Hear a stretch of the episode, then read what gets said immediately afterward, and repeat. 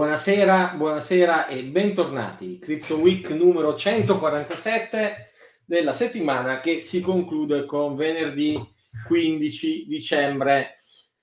Passiamo alle notizie. Allora, la notizia della settimana, ovviamente, essendo un po' l'attenzione di tutti sul mercato, partiamo, vabbè, non lo facciamo quasi mai sulle quotazioni. Sì, Bitcoin ha perso qualcosina, dai $44.000 testati, ha perso l'8% in 3 giorni, ma poi ha recuperato, insomma, comunque resiliente, e sembra ancora avere molto da correre, anche perché secondo il Financial Times ci sarebbe l'Asia che spinge il Bitcoin. Adesso io l'articolo ve lo segnalo e lo metto anche nella rassegna stampa, per quale motivo sia l'Asia, bah, gli argomenti li trovo completamente inaffidabili, ma tant'è, il Financial Times deve parlare di cripto, deve parlare di Bitcoin e non può che parlarne in termini approssimativi, a partire dalla sua ostilità preconcetta, per cui il ritorno di Bitcoin ai fasti, ai prezzi alti delle ultime settimane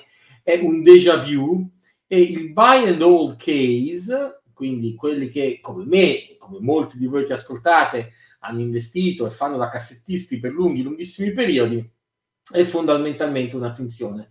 E vabbè, se lo dicono loro, io insomma compro dal 2014, non ho mai venduto, devo essere protagonista di una fiction televisiva. Altra notizia della settimana, e le notizie di questa settimana vedrete sono tutte un po' strane, perché ormai stiamo diventando dei contabili, dei regolatori, siamo sempre più attenti agli aspetti normativi, fiscali. Sì, certo, questo rappresenta la normalizzazione di Bitcoin, ma attenzione, perché il sistema manderà giù Bitcoin e poi scoprirà di non poterlo digerire, quindi nulla da preoccuparsi. Comunque, dicevo, la notizia che già vi avevamo anticipato a settembre, ma che ha trovato finalmente conferma, è che la FASB, cioè l'ente americano che si occupa dei criteri contabili, ha finalmente cambiato le regole, per cui i Bitcoin o le cripto che avete in portafoglio, che le aziende hanno in portafoglio, possono essere valutate al fair value, cioè al valore di mercato. Voi direte, ma perché non era così prima? Lasciamo stare, cose da contabili, da accountant. Comunque la verità qual è? Che, come dice Michael Saylor, questa novità è una novità che faciliterà drammaticamente negli Stati Uniti l'adozione da parte della tesoreria delle aziende di Bitcoin e cripto. E segnatevi questa, perché poi vedremo anche l'adozione delle banche, e quindi altri segnali tutti positivi. Aggiornamento sulla telenovela dello spot Bitcoin ETF. Come chiarisce Wall Street Journal, ormai parliamo di dettagli tecnici, estremamente tecnici aggiungerei io, ma tant'è, bisogna proprio parlarne, ne parla anche Bloomberg. Ci sono temi fiscali dovuti al fatto se si può redimere dall'ETF prelevando le cripto o solo in cash, cioè in dollari.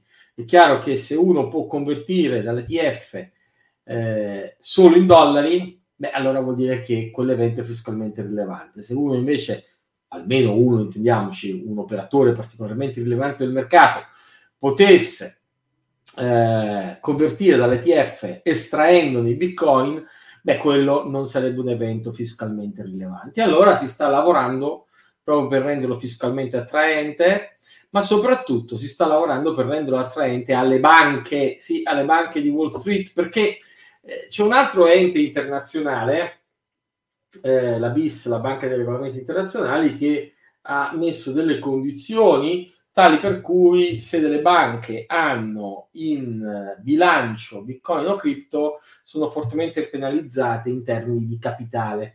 E poi, per carità, di fatto i regolatori, almeno il regolatore italiano, dissuade fortemente le banche da detenere cripto. E allora, siccome le banche invece lo vogliono fare, l'ETF di BlackRock viene studiato per fare in maniera che gli authorized participants, gli APs, possono investire nell'ETF Bitcoin con cash invece che con cryptocurrency. E sì, perché voi, noi, io, ragioniamo tutti da piccolo risparmiatore, quindi da retail che vede l'ETF quotato, lo compra, lo vende, lo compra, lo vende. Ma i grandi, quando vogliono un ETF, devono convertire, devono portare i bitcoin in quell'ETF. E quando lo vendono possono, appunto, come dicevamo, per evitare gli effetti fiscali, estrarre bitcoin da quell'ETF. Ma le banche, le banche non possono portare bitcoin nell'ETF e quindi vogliono portare cash. Sì, perché così portano cash, si comprano l'ETF con la security, escono dall'ETF con cash, hanno avuto bitcoin senza tenerli a bilancio. Insomma, fatta la legge, trovato l'inganno, è inarrestabile l'esigenza dei player istituzionali di avere bitcoin, che si tratti della tesoreria delle aziende, che si tratti delle banche vere e proprie. È inutile cercare di arginare con le mani l'alluvione bitcoin. E quindi ne scrivono tutti, ne scrive Bloomberg, ne scrive Wall Street Journal, ne scrive persino Cointelegraph, ne scrive The Block. Tutti esperti, diventiamo tutti esperti dei dettagli amministrativi e contabili e fiscali dell'ETF, ma si vede che quindi siamo alle fasi finali. JP Morgan, parlando però del mercato cripto nel 2024, è cauto e dice due cose. Una ragionevole, l'halving e l'approvazione dell'ETF sono già insite, sono già state prezzate, come si dice in gergo tecnico, cioè il prezzo di Bitcoin tiene già conto di questo. E io però aggiungo, certamente non è prezzato il flusso di capitali che potrebbe, anzi, che facilmente arriverà dall'emissione degli ETF. Gli ETF sono pensati proprio per facilitare nuovi capitali che investono in Bitcoin e questi capitali non si possono, questo ingresso non si può prezzare in anticipo, perché vorrebbe dire far schizzare il prezzo a livelli a cui ancora non è arrivato. Quindi JP Morgan, come al solito, mezza la dice giusta e mezza la dice sbagliata. Un'altra che dice discutibile è che Ethereum, o meglio che Ether, la criptovaluta della piattaforma Ethereum, l'anno prossimo dovrebbe sovraperformare Bitcoin, questo dovuto soprattutto alle varie migliorie tecniche e tecnologiche che verranno implementate. Abbiamo visto che non è successo con il passaggio a Proof of Stake, magari succederà in futuro, per carità. Però JP Morgan ormai parla regolarmente di cripto, anche se il suo amministratore delegato, vi ricorderete che settimana scorsa aveva detto che fosse per lui fermerebbe tutti e arresterebbe tutti. Per un amministratore delegato, quello di JP Morgan, che è contrario, c'è un altro, quello di Cantor Fitzgerald, che invece è un grande fan di Bitcoin e di Tether. Sì, cosa vuol dire Bitcoin e Tether? Bitcoin non lo si capisce. Lui ci crede molto, dice ma forse anche Ethereum, ma vediamo, un po' come il sottoscritto, insomma non è un grande appassionato di Ethereum, ma gli riconosce un secondo posto. Poi però, diversamente dal sottoscritto, si dichiara un fan di Tether. È un fan di Tether, voglia, ci credo, perché Tether ha fondamentalmente i suoi conti bancari con Cantor Fitzgerald. Comunque, se l'amministratore delegato di una grande banca internazionale parla bene di Bitcoin, si vede che il clima sta cambiando. Tanto che ex top banker che escono dalle banche di investimento vanno in Svizzera a fare Rule Match, un nuovo crypto exchange svizzero pensato proprio per le banche.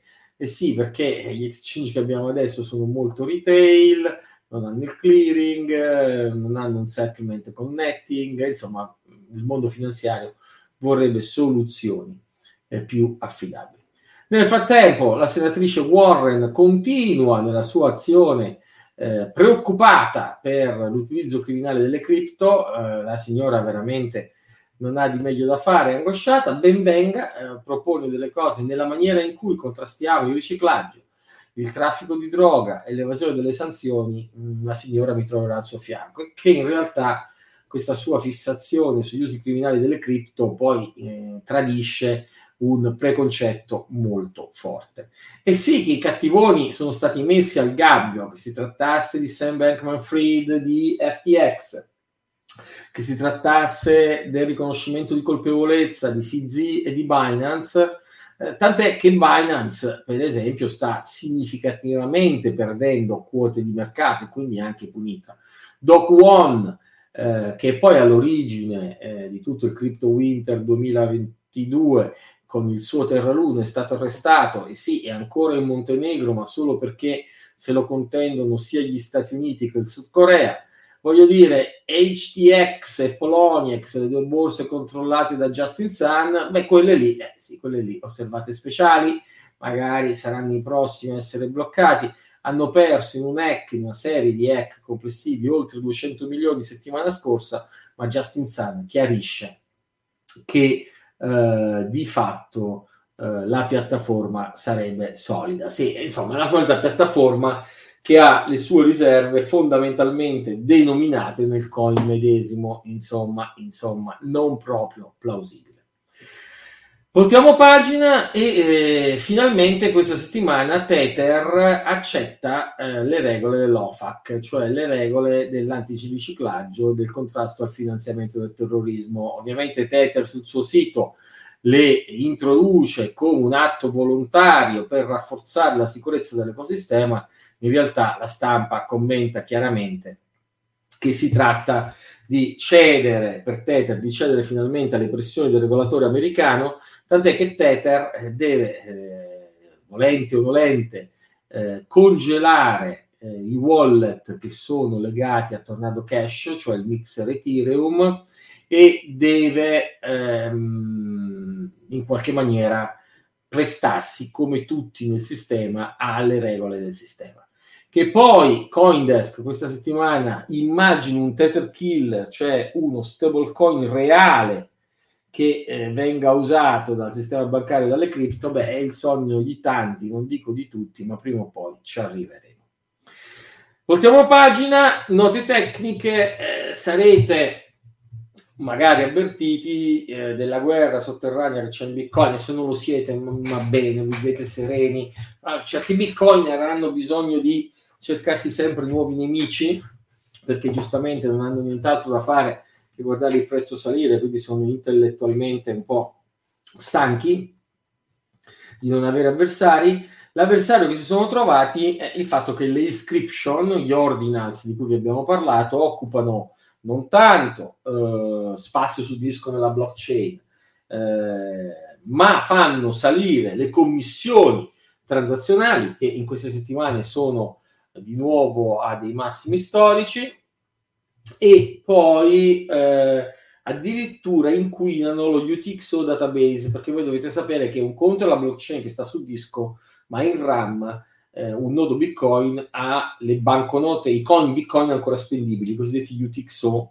Unspent Transaction Output, e hanno trovato modo di sporcare anche quel database, e allora ovviamente alcuni dicono censuriamo queste transazioni. Luke Dash Jr. lancia un pool di mining che appunto censura le transazioni, ma come ha dichiarato più volte Andrew Polstra, il Chief Research Scientist di Blockstream, non si può far nulla. Sì, uno può disprezzare quelle transazioni che ci sembrano abusare del network, ma il network è governato da incentivi economici. Ci sono anche commentatori come Giacomo Zucco che hanno dichiarato guerra a queste cose. Insomma, sembra che Giacomo, come tanti altri, ami fare il libertario solo fin tanto che è d'accordo lui. Poi quando la libertà di altri in qualche maniera ci fastidisce, gli facciamo le guerre. No, non è il modo. Signori, transare sulla rete Bitcoin costerà sempre di più.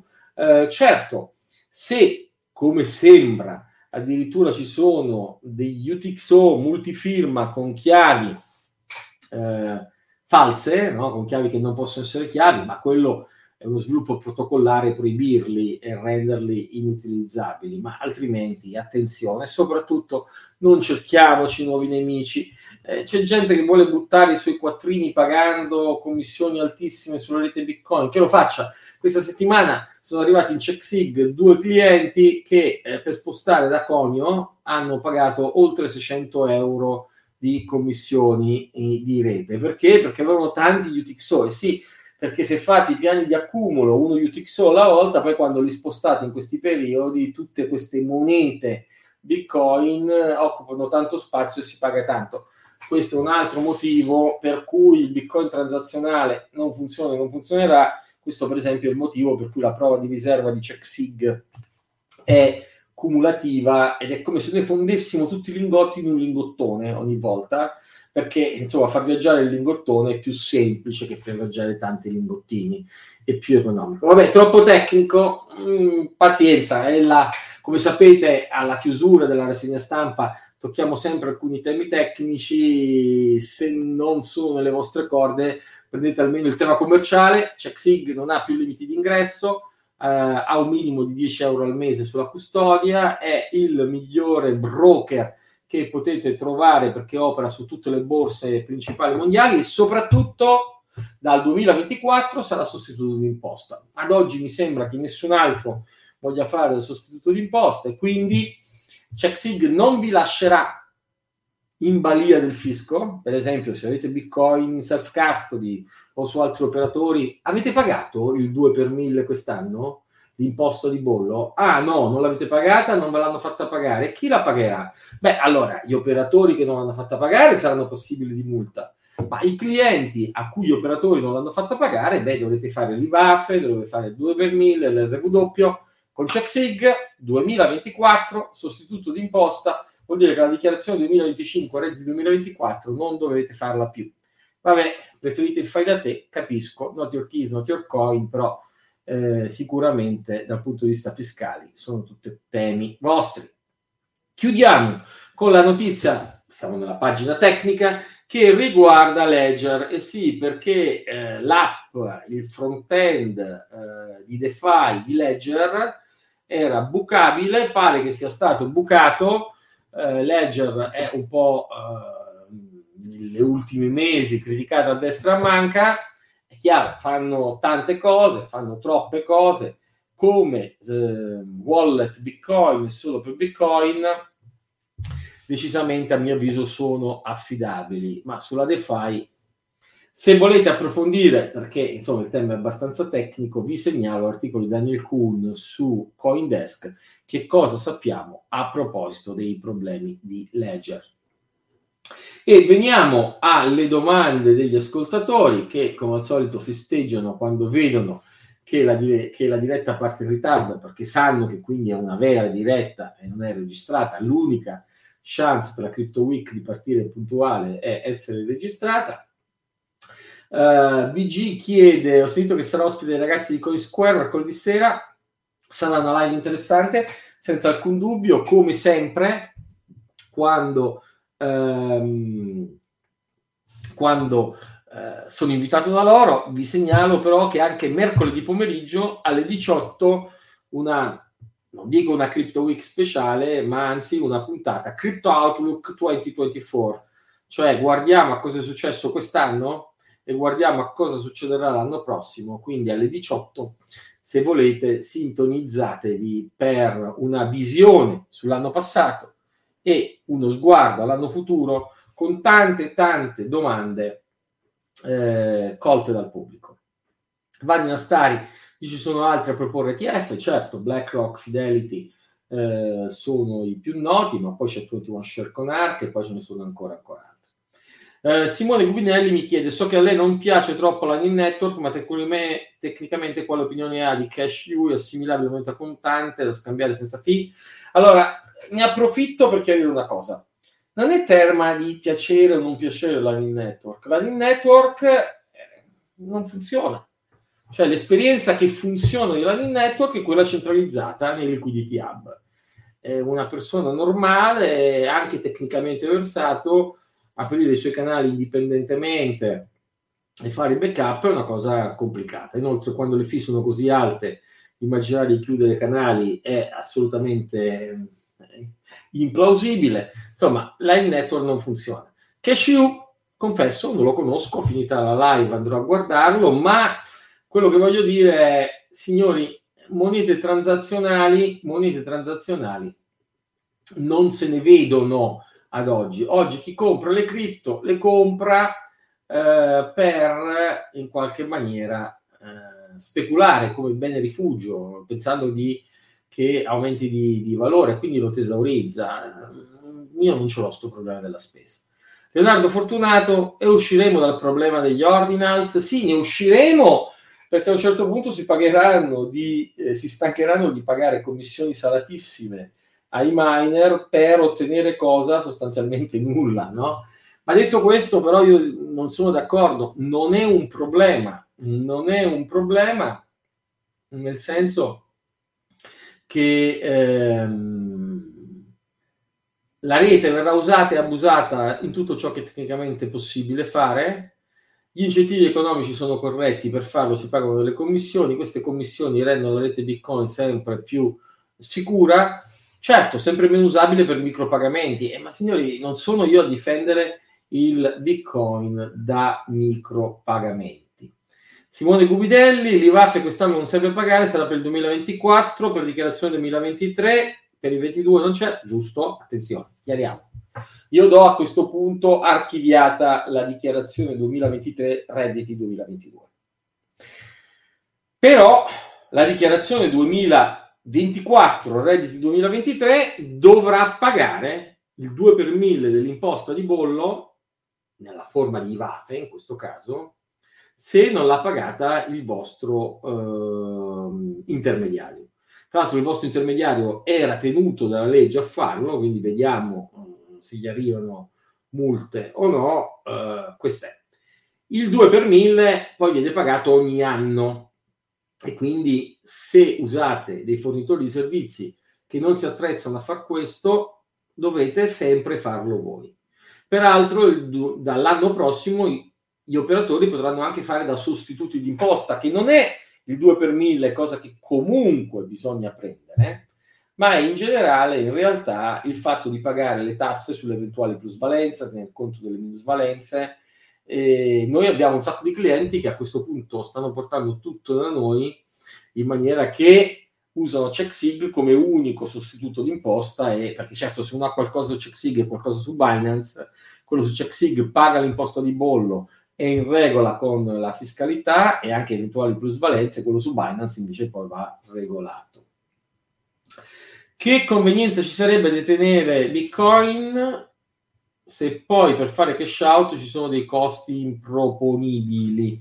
Penso che si riferisca Leonardo all'ETF. Ripeto, l'ETF, la maggioranza della gente, piccoli retail, lo comprano in dollari e lo vendono in dollari. I grandi investitori però lo comprano in Bitcoin e vorrebbero riscattarlo in Bitcoin. Vediamo. Rob Sica ci chiede sull'Euro Convertible su Bitstamp lanciato dalla Societe Generale. Ne abbiamo parlato settimana scorsa. È uno stablecoin, di per sé sarebbe una non notizia, non fosse che Societe Generale, che ha fatto tante cose piuttosto fumose, finte, inutili, però lo fa con Bitstamp, e quindi potrebbe diventare lo stablecoin in qualche maniera di Bitstamp. Bene, e con questo io direi che abbiamo concluso, anzi siamo andati anche un po' lunghi oggi. Io non mi resta che augurarvi un buon weekend e soprattutto un buon Bitcoin a tutti.